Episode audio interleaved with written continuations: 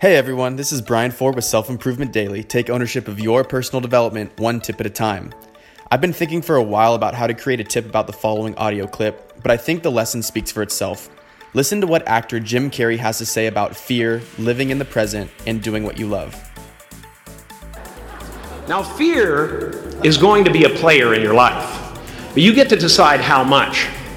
You can spend your whole life imagining ghosts, worrying about the pathway to the future, but all there will ever be is what's happening here and the decisions we make in this moment, which are based in either love or fear. What we really want seems impossibly out of reach and ridiculous to expect, so we never dare to ask the universe for it. I'm saying I'm the proof that you can ask the universe for it. My father could have been a great comedian, but he didn't believe that that was possible for him.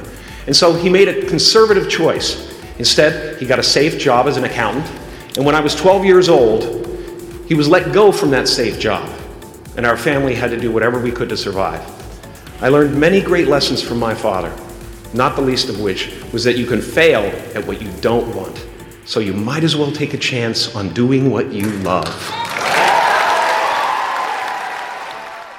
As a huge Jim Carrey fan, this clip always moves me and encourages me to pursue my passion regardless of what challenges I might face.